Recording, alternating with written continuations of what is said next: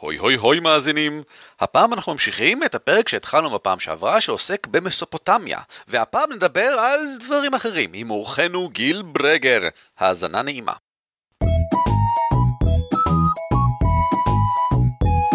על כתפי גמדים, פודקאסט קצר על משחקי תפקידים.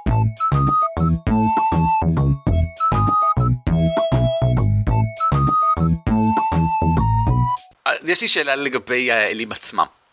אמ, אני שואל בגלל ששוב במקומות אחרים במיתולוגיות אחרות אנחנו יודעים למשל שזהוס והרה בגדו אחד בשני ושכבו עם כל מה שזז וזהוס הפך לשור ולא יודע מה והנורדים אמ, אודין עקר לעצמו עין כדי לקבל חוכמה והם mm-hmm. עשו לעצמם כל מיני דברים מעניינים והם בגדול התנהגו כמו אנשים רק מאוד גדולים וחזקים. יש לי שאלה לגבי אנליל. ושאר האלים, שאגב השמות שלהם, אני חושב שאחת מהסיבות שאנחנו לא כל כך מקבלים אותם בעולמות פנטזיה ישראלים, כי השמות שלהם נשמעים קצת יותר מדי כמו בעברית, ולכן זה לא כל כך זר. אלא אם אה, כן אתה הולך למיתולוגיה הקתוליאנית, ודווקא שם אני חושב שיש לא מעט אה, כל מיני אה, שימושים. דגון וכל מיני כאלה, הוא דווקא נורא אהב את הרעיון הזה, לדעתי. מי, לאבקראפט? כן. כן. אני דווקא רוצה לכוון לכיוון אחר. הרבה מהמפלצות והאלים שאנחנו מכירים היום, מ-D&D ופאת'פיינדר, נכון. הם במקור אשורים. אה, תיאמת אולי היא הדוגמה הכי טובה. נכון, תיאמת היא, היא אלה, לא אלה, היא כוח פרימורדיאלי כן. לפני האלים, נכון. משהו שקר כלשהו. היא... אה, ולמשטו, הם המפלצות בפאת'פיינדר, שהיא נכון. מאוד מאוד בולטת, היא אלה או מפלצת אה, אשורית במקור, אני צודק? למשטו, כן. במקומות מסוימים היא מוזכרת כאיזשהו שד, יש אפילו, יש כל מיני ריטואלים קסומים שנועדו כדי להרחיק את למשטו, היא בעיקר אוהבת להיטפל לתינוקות ולנשים בהיריון, אז, ו, ובמקביל למש, למשטו, או בהגייה טיפה שונה, למסו, זה גם, אתם מכירים את הפסלים הגדולים האלה של הספינקסים האשוריים, שזה גוף אריה, ראש אשורים, זקן וכנפיים? אז כן. זה למסו, שהם שדים... אה, המגני המקדש, כן. כן, הם, הם יצורים שמגינים דווקא.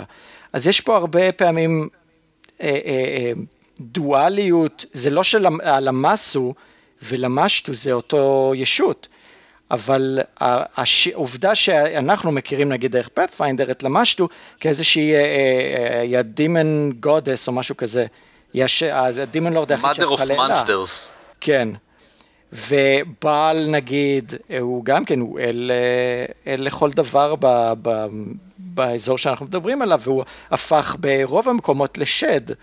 אני מניח בהשפעת הנצרות שלא אהבה את הסגידה שלו, אז אה, הם דאגו להפוך אותו לשד.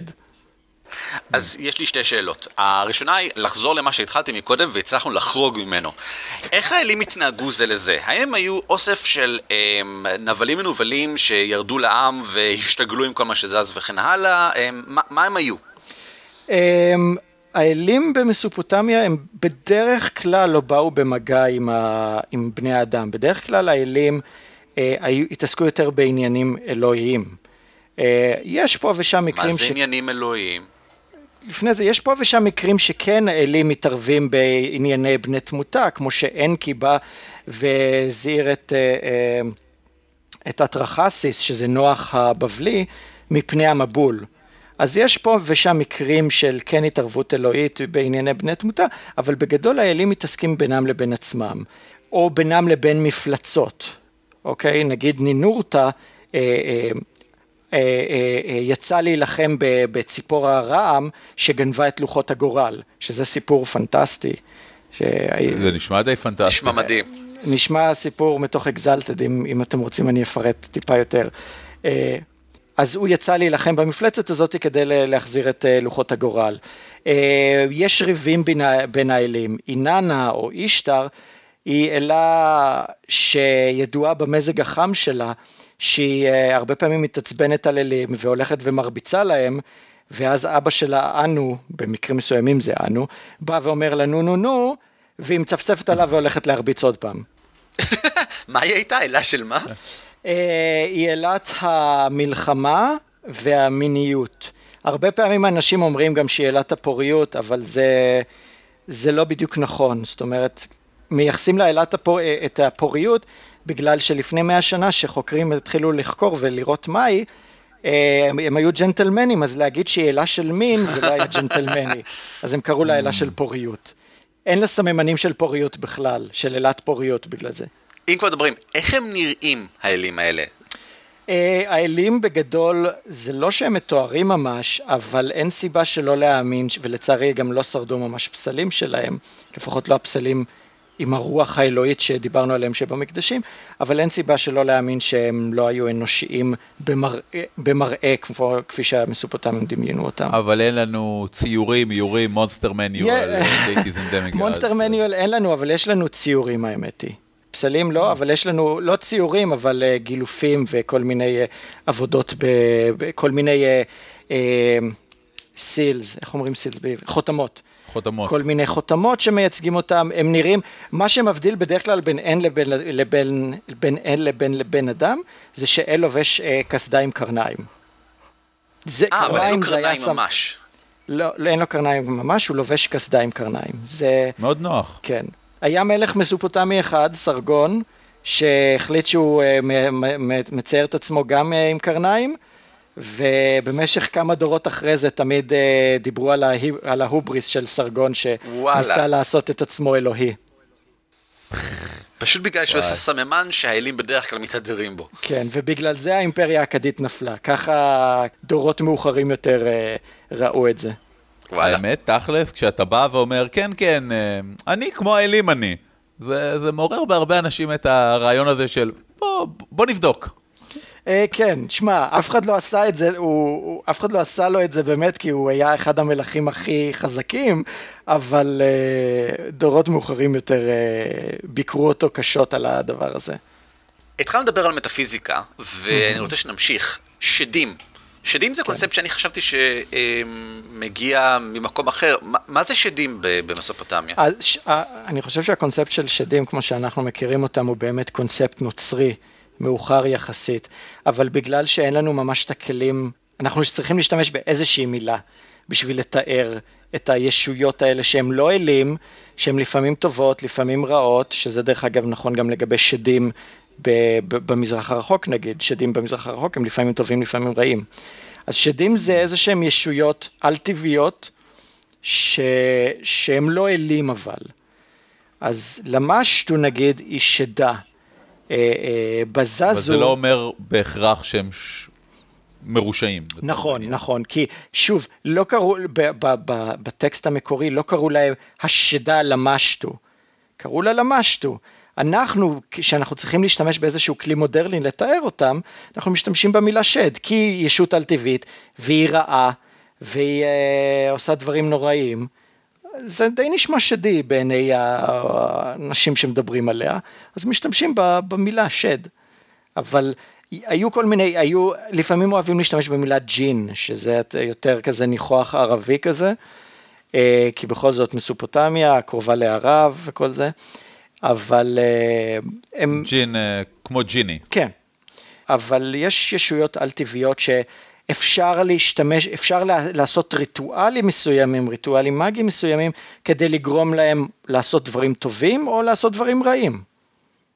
Hmm. אולי זה ההגדרה היותר נכונה, אבל בגלל שזה ארוך מדי להגיד, כן, אני רוצה לזמן את למש, אני רוצה, אני מדבר על המשהו שלפעמים עושה דברים טובים ולפעמים עושה דברים רעים, אם אני עושה ריטואל מאגי מתאים, אז פשוט משתמשים במקום זה במילה שד. אז יש כל מיני כאלה. יש כל מיני כאלה, כן. ואיפה הם יושבים? אז... יש, יש עולמות אחרים? אז זהו, אתה שאלת, לא, לא עניתי לך על השאלה איפה האלים יושבים. אז האלים אמנם משויכים גיאוגרפית בדרך כלל לאזורים מסוימים, לפעמים גדולים, לפעמים קטנים, אבל הם מדומיינים שהם יושבים בכל מיני, א', הם יושבים במקדשים שלהם. המקדש נחשב כ, כמושב של האל, של המקדש.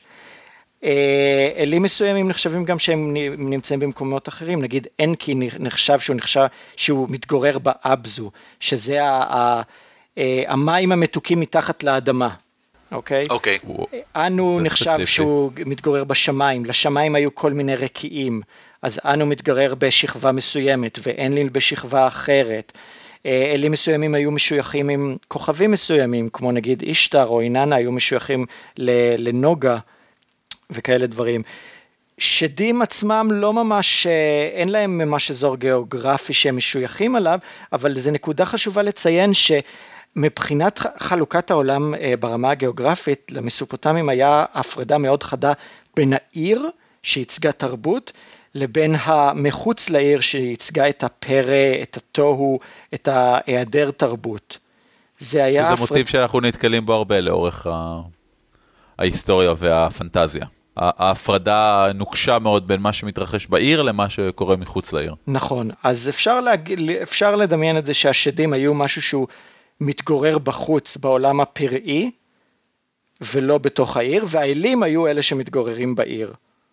אמרת מקודם שיש טקסים מאגיים שמאפשרים זה וכן הלאה, mm-hmm. להבנתי טקס מאגי אה, במקור מגיע מהמילה אמגוש, נכון? זאת אומרת מאגי ואמגוש?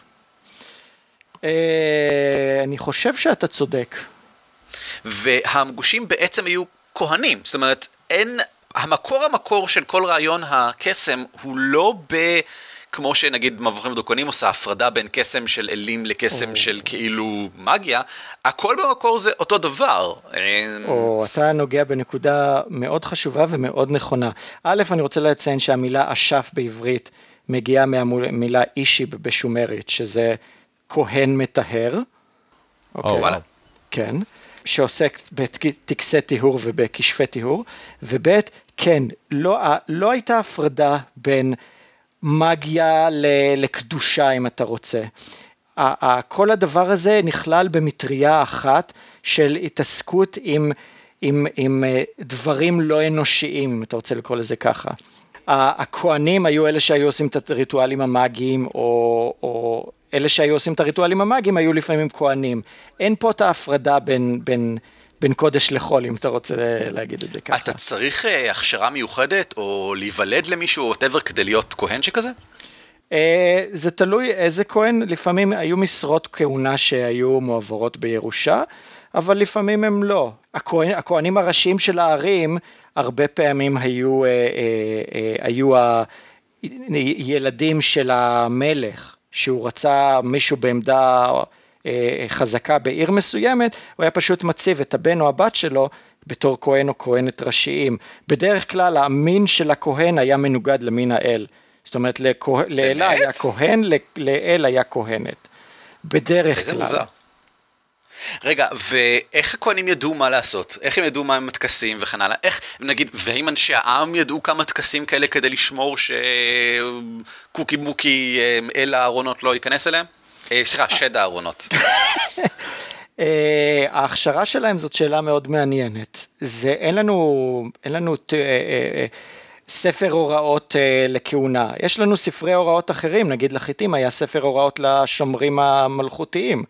אבל אה, אה, לכהנים לא באמת היה לנו, אז אנחנו יכולים לצאת מנקודת הנחה, או אנחנו לא, לא מצאנו, אנחנו יכולים לצאת מנקודת הנחה שזה היה איזשהו apprenticeship שבן אדם היה עובר, זאת אומרת, היה לו מורה, כנראה הכהן הקודם, שהיה מלמד אותו ברזי המקצוע.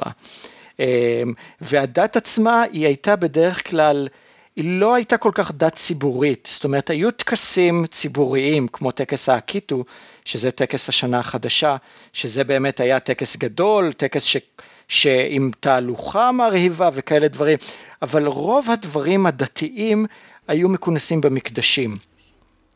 הרעיון הזה של דת המונית היה, היה, הוא רעיון יותר מאוחר של המונותאיזם שנועד כדי להביא, בעצם לתפוס אה, תאוצה בעם, כדי לתפוס את העם, אז הם הפכו את הדת לדת המונית. אבל הדת ברובה הייתה, הייתה, הדת הרשמית לפחות, הייתה מאוד מסוגרת במקדשים. כמובן שהיה גם איזושהי שכבה של דת עממית. אתה יודע, לכל אחד בבית היה את ה, אה, כמה פסלים של האלים שלו, והיה איזשהו, אולי גם איזשהו אל פטרון של המשפחה, או של השושלת, או כאלה דברים. אוקיי, okay, והאנשים בעם ידעו אה, להגיד אה, טקסים מאגיים? הטיב של הקורפוס של, של אוסף התעודות שיש לנו הוא בעיקר תעודות שנכתבו על ידי האליטה. 아, אוקיי, אוקיי. אז מה באמת קרה בעם, אנחנו יכולים לקבל מידע רק מהארכיאולוגיה.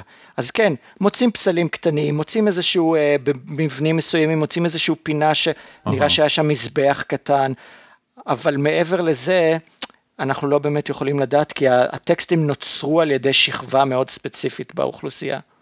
זה רעיון ממש מהפכני בתפיסה שלי פתאום, שאנחנו תמיד חושבים על האלים בעולמות הפנטזיה או בעולמות עתיקים, והטקסים שלהם כמו מה שיש היום. ואתה אומר שיכול להיות שיש לצורך העניין אה, מקדש ליד הבית שלי, ואני בהחלט מאמין באל, אבל אף פעם לא הייתי שם, כי זה משהו שכהנים עושים. נכון, אם את, תחשבו נגיד על, אה, גם ביהדות על בית המקדש, אוקיי? הרי נכון. היה את המתחם שרק לכהנים היה מותר להיכנס אליו, ששם היו עושים את רוב הדברים. פעם בכל כמה זמן היה את שלושת הרגלים, שזה היה הריטואלים הציבוריים, אבל חוץ מזה, לא באמת היה אינטראקציה בין הטקסים שנערכו במקדש לבין העם עצמו.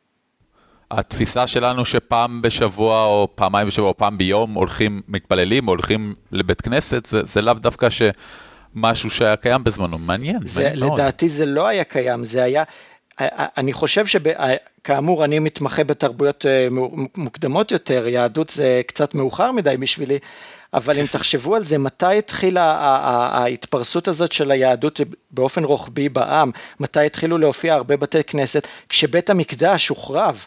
שלא היה מקום מרכזי של מקדש, של זבח, כן, של... פולחן מרכזי. בדיוק, של פולחן מרכזי, אז התחילו לצאת כל מיני, לצוץ כל מיני מקומות פולחן מקומיים.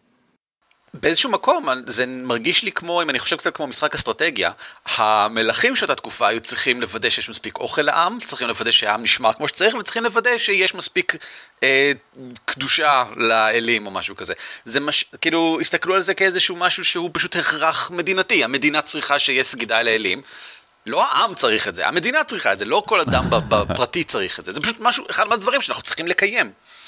יותר מזה, אה, קצת בזילה, ביפן הכניסו את הבודהיזם באמצע, במאה השביעית אם אני לא טועה, הכניסו את הבודהיזם כדי, כי, כי המעמד השלט חשב שזה ייתן לו כוח מגי חזק יותר מול, אה, אה, מול משפחות אחרות שהאמינו בדת המקומית, אני לא רוצה להגיד שינטו כי זה קצת בעייתי, אבל הם הביאו דת אחרת כדי לקבל איזשהו כוח שלטוני חדש. אז יש פה באמת איזשהו דת היה איזשהו כלי, אה, כלי שלטוני. אם מדברים על שלטון, אה, הנושא הבא, ואני חושב האחרון שלנו, זה עניין הסדר החברתי באופן כללי. אמרת שרוב הטקסטים שלכם הם, וזה הגיוני כמובן, נשמרו בעיקר מדברים שנכתבו על ידי מעמדות גבוהים, ומן הסתם טקסטים שנוגעים לניהול מדינה ופחות לדברים אחרים. איך בגדול התנהלה המדינה, ויש למשל חוקי חמורבי, להבנתנו הקורפוס, החוק הראשון שנכתב. אה, אתה לא מבין מה לא- אתה אומר, כן, תמשיך. אז שבור, שבור לי את ה... לטענת אורי וערן, הראשון שנכתב, יש, יש, אנחנו מבינים שיש דעות נוספות, אולי יש אנשים שמבינים משהו בעניין. אה, אז תקן לי אותי. אז כמו שאמרנו באמת, רוב הטקסטים נוצרו על ידי שכבה מאוד ספציפית, זה לא, זה לא שרק השליטים כתבו, אבל, אבל אבות של בית, זאת אומרת, נגיד סוחרים שהיו די עשירים, יכלו להרשות לעצמם סופרים, כהנים, כל מיני דברים כאלה. האדם הפשוט לא, לא, לא, לא ייצר טקסטים, ויש באמת כל מיני דיונים, האם, הוא, האם אנשים ידעו קרוא וכתוב? אה, כנראה שידעו יותר קרוא וכתוב ממה שאנחנו חושבים, אבל לא, העם, לא האדם הפשוט, כי כאמור זה כתב מאוד מורכב. אה, אז קשה לנו לדעת איך החברה, רוב החברה התנהלה. אבל גם איך החברה התנהלה בגדול זה משתנה מתקופה לתקופה. כמו שציינתי, השושלת השלישית של אור הייתה ממלכה מאוד ביורוקרטית. אה, היה, היו כמה households, כמה בתים אה, מרכזיים, שה household המרכזי היה ה household המלכותי, והוא שלט על איזשהו אזור ליבה, היה לו איזשהו פריפריה שממנו הוא שאב משאבים והיה לו עוד איזה שהם ממלכות וסל, היה, הוא, הוא שאב משאבים וחילק משאבים וממש היה מערכת ביורוקרטית עצומה. יש לנו אה, עשרות אלפי ומאות אלפי תעודות כלכליות בלבד של, של הגלגלי השיניים הביורוקרטיים של המערכת הזאת. אה, אה, ובתקופות אחרות היה ממש אה, התפרקות טוטאלית של החברה וכל עיר הייתה, הייתה בפני עצמה. למעשה חלק מהשאיפות של המלכים בדרך כלל היה לאחד את הערים השונות תחת שלטון אחד. אה, זאת אומרת, באופן די קבוע הן התפג... התפצלו ואז נאספו מחדש? כן, יש ממש אה, אה, מחזוריות של, אה, של, אה, של הדבר הזה. של מגניב. איחוד פוליטי, אז התפרקות עצמאית. איחוד פוליטי, התפרקות. זה אה, בגלל שהמלך לא הצליח להחזיק את כולם מאוחדים? אה, זה בדרך כלל קורה לא, לא באותו מלך שאיחד את כולם, אלא דורות אחרי, אחרי זה, כמה דורות, אה, אוקיי. הנכד שלו, כמה דורות אחרי זה. בדרך כלל מי שמאחד הוא אדם מאוד חזק, hmm. והוא גם בדרך כלל מאוד אה, אה, אגרסיבי, אם אפשר לקרוא לזה ככה, אז אה, כשהוא מאחד, הוא מאחד עד הסוף. אה, אבל הנכדים שלו והנינים שלו ודורות אחרים, הם, אה, הם נולדו לתוך אה, השלטון המאוחד הזה, אז אין להם את הכוח, גם הפוליטי, גם הצבאי וגם האישי, הכריזמטי, כדי להמשיך להחזיק באיחוד הזה. רגע, אני רוצה לשאול עוד משהו לגבי חוקי חמורבי. לפי מה שאני הבנתי, החידוש של חוקי חמורבי לא היה ממש שהוא כולו כתוב, אלא יותר העובדה ש... הוא היה כתוב על סלע גרנית גדול, ששמת במרכז העיר בכל עיר. ככה שכולם פחות או יותר ידעו מה החוק, ואפשר היה לגרור מישהו למרכז העיר, להצביע על הסלע, להגיד, רואה פה, מה שכתוב פה, לא עשית, ואז להרוג אותו. אז לגבי החוקים, א', יש כמה קבצי חוקים במסופוטמיה. אה, חוקי חמורבי הם לא הראשונים, קדמו לו, אה, אני חושב ששתי אה, סטים של חוקים. אמ, ואם אתה מסתכל על החוקים, אתה רואה שהם די, די דומים אחד לשני. זאת אומרת, זה הגיוני מאוד שהם הכירו את הסטים הקודמים ופשוט העתיקו אותם, או, או לא העתיקו אותם מילה במילה, אבל לקחו את הרוח הדברים מהם. אתה אומר שחמורבי זה רק אה, המהדורה המומלצת. החמורבי זה המהדורה הכי מפורסמת, כי באמת יש לנו איזו אסטלה גדולה ויפה של זה. אה, אבל יש שתי, שתי אה, אה, אסכולות במחקר לגבי החוקים האלה באמת. הראשונה היא באמת מה שאתה אומר, שזה היה איזשהו סט חוקים שכולם ידעו, כולם הכירו ויכלו להשתמש בו. אה, הבן אדם הזה עבר על חוק סעיף 15 לחוק העונשין והנזיקין, אז הוא צריך להעניש כך וכך. זה האסכולה הראשונה. האסכולה השנייה אומרת שהחוקים האלה לא באמת היו סט של חוקים, אלא יותר אה, איזשהו אה, חזון של המלך של מה באמת, אה, של, של שלטון אוטופי, אם אתה רוצה לקרוא לזה ככה. כי אם אתה oh. מסתכל על ה... יש לנו כל מיני מסמכים של, של מש, מסמכים משפטיים, אם אתה רוצה לקרוא לזה ככה.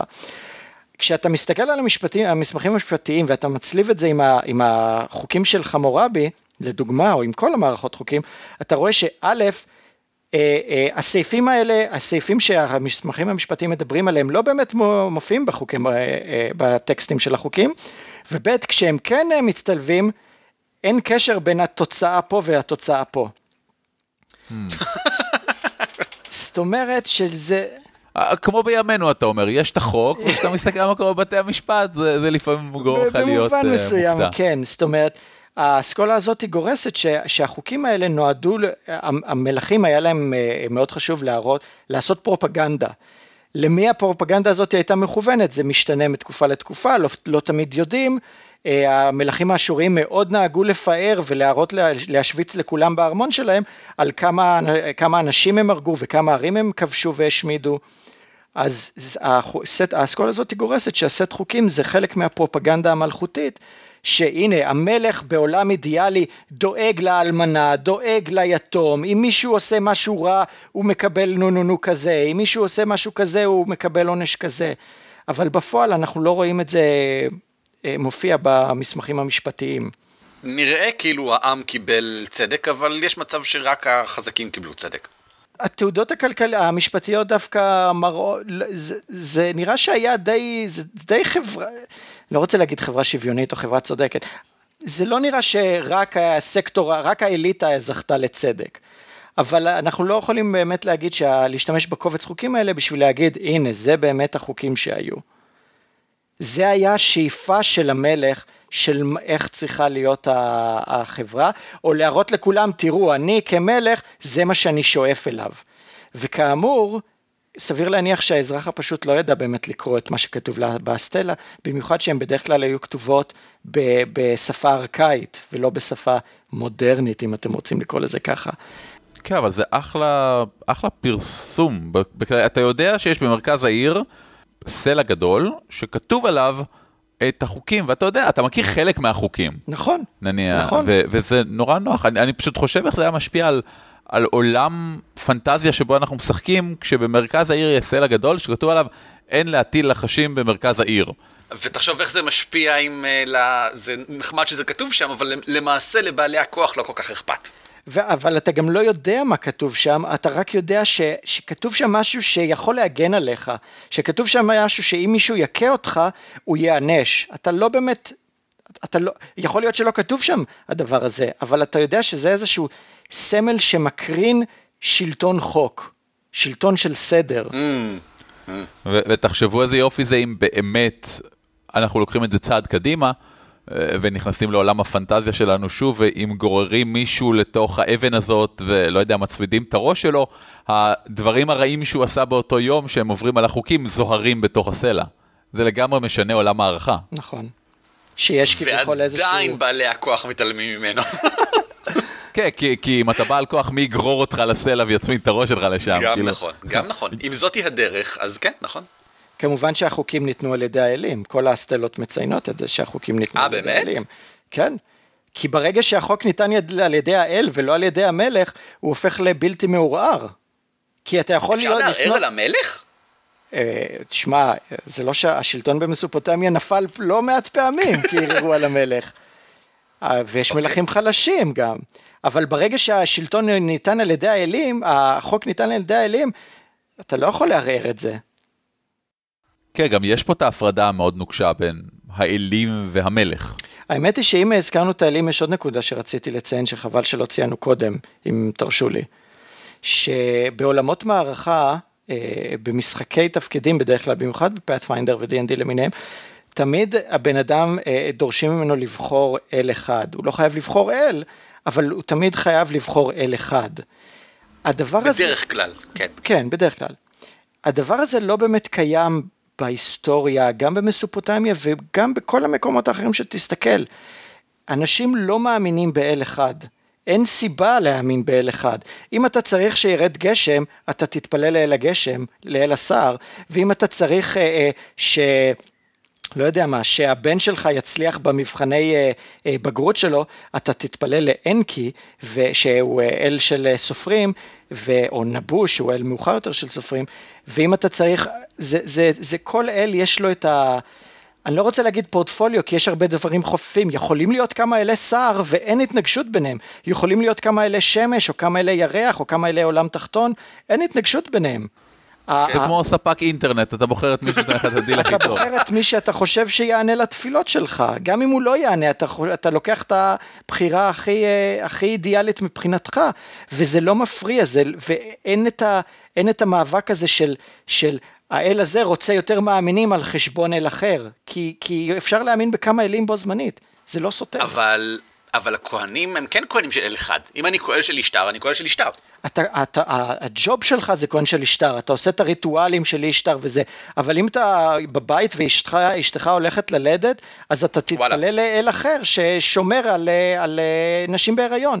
אין בעיה עם זה. במובן הזה, אני רוצה לציין טובה את העולם של אה, אברון, עולם המערכה של אברון, שקיים גם לשלוש, גם לארבע, ואני חושב שעכשיו גם קצת ל-D&D 5, שבו אתה יכול, ככהן גם, לבחור פנתיאון שלם. אתה יכול לסגוד לפנתיאון שלם של אלים, ולאו דווקא להשתייך לאחד, וגם אתה בוחר להשתייך לאחד מתוך הפנתיאון, אה, נאמר שם שישנה תמיד הכרה בקיומם ומקומם של האחרים, והם לא רבים זה עם זה. זה, טוב, אתה יכול לבחור במקום אל ספציפי קבוצה, כמו השבעה וכן הלאה, אבל אה, כן, זה, זה, זה מוזר לי שאין, שאין את התפיסה הזאת, שאין כהנים של, שפשוט יכולים אה, להטיל תפילות לאלים שונים לפי באמת מה שזה, זה מוזר שאין את זה. יותר מזה, אה, אה, אם אתה, אתה כהן של, לא יודע מה, של... של עדד, אלא הסער, ואתה הולך, איכשהו אתה עושה את מסעך לצפון ומגיע לסקנדינביה, א', אין בעיה שתתפלל גם לאל הסער המקומי, ויכול להיות שאתה תחשוב שאל הסער המקומי זה פשוט מניפסטציה של עדד שאתה מכיר מהבית. או שזה כמו, כמו בפלאפונים, שזה רומינג. בדיוק, אתה יודע, אתה, בדיוק. אתה מקבל את השר מהבית דרך אל השר המקומי, שהוא אין, כאילו... אין, אין התנגשות בין הדברים האלה, היסטורית וואו. כאילו. ובמשחקי תפקידים בדרך כלל יש. אם כבר דיברנו על מלכים מקודם, אז בואו נמשיך לעניין של אידיאולוגיה מלכותית, כי uh, מלכים, כמו שהבנו, הם חשובים בתקופה ההיא. כמו שאמרנו שהחוקים נכתבו על ידי, האל, ניתנו על ידי האלים והמלך הוא רק הנציג שלהם עלי אדמות או מביא את דבריהם, אז חלק מהרעיון, ודיברנו גם על הפרופגנדה, התעמולה המלכותית, לשים את, את סט החוקים האלוהי במרכז העיר, זה מקרין כוח של המלך גם, כי המלך הוא זה שעשה את זה, או עם האשורים שעשו תבליטים בארמונות שלהם, של הכיבושים. אז היה חלק מהאידיאולוגיה המלכותית במסופוטמיה, שגם הזכרנו קודם, זה האיחוד הפוליטי הזה של מסופוטמיה. מלכים תמיד רצו לאחד את מסופוטמיה שהייתה מורכבת מכל מיני אישויות עצמאיות. באשור ספציפית אני חושב שהיה אידיאולוגיה מלכותית מאוד מגניבה ומאוד מעניינת דווקא למשחקי תפקידים, ששתי הדברים הכי חשובים שהמלך היה עושה זה כמו שאמרנו, לשקם מקדשים ולצאת למלחמה. ומלך אשורי נכון, הוא מלך אשורי שהיה יוצא כל שנה למסע מלחמה. אם הוא לא היה יוצא למסע מלחמה, הוא לא היה מלך נכון ואנשים היו מסתכלים עליו בעין ככה לא טובה והפרובינצז, אה, הפרובינציות היו אולי יוצאות אה, למרד כנגדו, אבל מלך היה חייב לצאת למסע מלחמה. הוא לא היה חייב להחריב את העיר, הוא היה יכול פשוט לבוא עם הצבא שלו, להגיד היי חבר'ה, הם היו מיד משקשקים ונותנים לו את כל הכסף שלהם, וממשיך הלאה. אבל... 아, אז, אז זה בעצם גם סוג של אה, להחזיק בסוברינטי, אה, משילות אה, וגם לקבל כסף, ופעם בשנה צריך לעשות את זה. נכון, זה היה, כן. זה היה חלק מאוד אינטגרלי מהאידיאולוגיה המלכותית. וזה משהו שמאוד מעניין דווקא לחשוב שמה, במשחקי תפקידים, מה התפקיד של המלך? הוא יושב בארמון שלו, אוקיי, אבל מה באמת, מה הוא אמור לעשות כמלך? לצאת למלחמה כל שנה, אני שמח שפתרנו את זה סוף סוף. זה מסע מלחמה, זה לא בדיוק מלחמה, זה לקחת את הצבא ולעשות איתו סיבוב, ואתה יודע, רק לכבוש את הערים שמתנגדות, את האחרות סתם לעבור לידן ולהראות, לעשות שרירים. להראות נוכחות, נכון, אבל אני מנסה לחשוב על כל המשחקים ששיחקתי, בדרך כלל השליטים, לא היה להם איזשהו, אה, הם לא היו פעילים, הם היו מאוד פסיביים. ואני חושב שזה מעניין לחשוב מה, מה בעצם המלך רוצה, לא ברמה של עכשיו אני רוצה לאכול סטייק בפיתה ועכשיו אני רוצה משהו אחר, אלא מה הוא חושב שהוא צריך לעשות כ- כחלק מהתפקיד שלו כמלך. לא קל, לא קל להיות מלך. כל שנה לצאת, מסע. אה. ואז מגיע אלכסנדר הגדול וכובש אותך. כן, הכי מבאס. אני שונא שזה קורה לי. וואו, זה היה המון המון מסופוטמיות. אה, כן, וזה היה כמובן רק נגיעה עדינה. אם אתם רוצים לקרוא על זה עוד, אנחנו ניתן כמובן קישורים למקומות מעניינים בוויקיפדיה, ואו קישורים אחרים שגיל יוכל להרעיף עלינו. ומעבר לכך, אני ממליץ אה, לפנות לגיל ולהציק לו במיילים, אם אתם רוצים פרטים נוספים. אין, איבדת את הבושה. אבל uh, תפנו אלינו במייל במקום זאת, גמדים את roleplay.co.il. Uh, בכל עניין נוסף, במידה ויהיה צורך, אנחנו נשלח לקדם את זה לגיד, גיל אוהב לכתוב הרבה מאוד, הוא מבין הרבה מאוד בפאת'פיינדר גם כן, אז אם אתם רוצים פתרונות בענייני פאת'פיינדר, uh, תעלו את זה בקבוצת פאת'פיינדר הישראלית, כי הוא כותב שמה. כמו כל שאר חברי קבוצת חרון הצדיקים שלנו. ייי. Uh, אם אתם לא יודעים מה זה, שוב פעם, קישור בהערות הפרק, זה המשחק השבועי שבו אני משחק כבר שנה ומשהו, את זמלופיה הבירה המעולה, אה, וגיל, בדיוק עכשיו, בעצם אני לא יכול, כי זה ספוילר, אני לא יכול נכון, להגיד. נכון, אל תגיד. אה, יואו יואו. אני לא אגיד. אז תודה רבה שהאזנתם, ואנחנו נראה אתכם, ואתם תשמעו אותנו בשבוע הבא, אנחנו נראה אתכם. להתראות. ביי. תודה לכם. חדשות ועדכונים, שלושה אירועים, שני פודקאסטים, אחד עולנו, בוא נתחיל. ב-23 ליוני מתרחש פרייטון, פריטון, אני לא יודע איך הוגים את זה, אני לא מבין מה זה אומר גם. Uh, חודש יוני, שזה ערב משחקים ירושלמי, במועדון, או מיקום, אני לא בטוח מה זה, הצ'יפסר בירושלים. זה בירושלים, אני... בלונדון, אני לא יודע, אני לא מבין בזה כלום. אבל הוא רץ כבר בפעם הרביעית או החמישית או משהו כזה, ועם מלא משחקי תפקידים ומלא משחקי לוח, רק הרשמו לראש למשחקי תפקידים. זה לא עולה כלום, זה לא תשלום, אבל כדי להבטיח שיהיה מקום לכל אחד במשחקים, צריך להירשם מראש. אם כבר ירושלים, כנס גריפון 2015 התרחש שם ב-16 לשביעי. התוכניה פורסמה, אפשר להתחיל להירשם למשחקים, יש מלא משחקים, זה כנס יומי שלם עם גם מיני דברים כמו מיניאטורות ומשחק לאפ לילי משמעותי. היכנסו לאתר והפרטים כבר שם. וכמובן, כנס דרקוניקון ב-13 באוגוסט 2015 בתל אביב. נפתחה הרשמה למנחים ולמתנדבים מכל סוג. אם אתם רוצים להריץ משהו באירוע הזה, כל הפרטים נמצאים בדרקוניקון.co.il. הרבה אירועים בקיץ, לא כולם בירושלים. שני פודקאסטים חדשים, מה? כן, אז הראשון, שורפים משחקים של אביב מנוח אייסל להביור קידר, אברהם ליפשיץ, ביחד עם יהודה חלפון הבלתי נלאה ואיתמר ראוך הנלאה. אני לא בטוח בדיוק מה זה אומר, אז אני אניח שזה חיובי. הם מדברים על משחקים במשך שעה וחצי, משהו כזה. כל מיני משחקים, משחקי לוח, משחקי קלפים, משחקי תפקידים, כל הסוגים של כל הדברים כולם. הם אנשים שאני נהנה להקשיב להם, אז אני לפחות מנוי, אם אתם רוצים, התמיינו גם כן. הפרטים כמובן מופיעים בהערות של הפרק, וגם אתם יכולים להיכנס ל-isl.me. הם מקליטים את הפרקים שלהם, אני חושב, בשידור חי בטוויץ', אז גם אחרי זה אפשר לעקוב. ופודקאסט חדש שני, שבו אני משתתף, ואביב השנייה, אור לאביור קידר, אברהם ליפשיץ גנרי. זהו פודקאסט גיקי כללי מאוד קצר, אמור להיות רבע שעה, אולי 20 דקות, שבו אנחנו מדברים על הקומיקס, מאחר וזהו הפודקאסט של הקומיקס שלנו, up to 4 players, והפודקאסט נקרא 2 players and up, והוא נערך כולו באנגלית, והמבטא שלי מחריד והמבטא של אביב מצוין, אז אם אתם רוצים, זה מתמזג ככה איפשהו באמצע, באופן ממוצע כזה, יוצא שהמבטא הוא בסך הכל די בסדר לכל האורך. אם מעניין אתכם לשמוע על דברים שקורים בקומיקס, או בכלל על החיים של אבי ושלי, אז יופי, אני שמח, אני, אני חושב שהחיים שלי די מעניינים.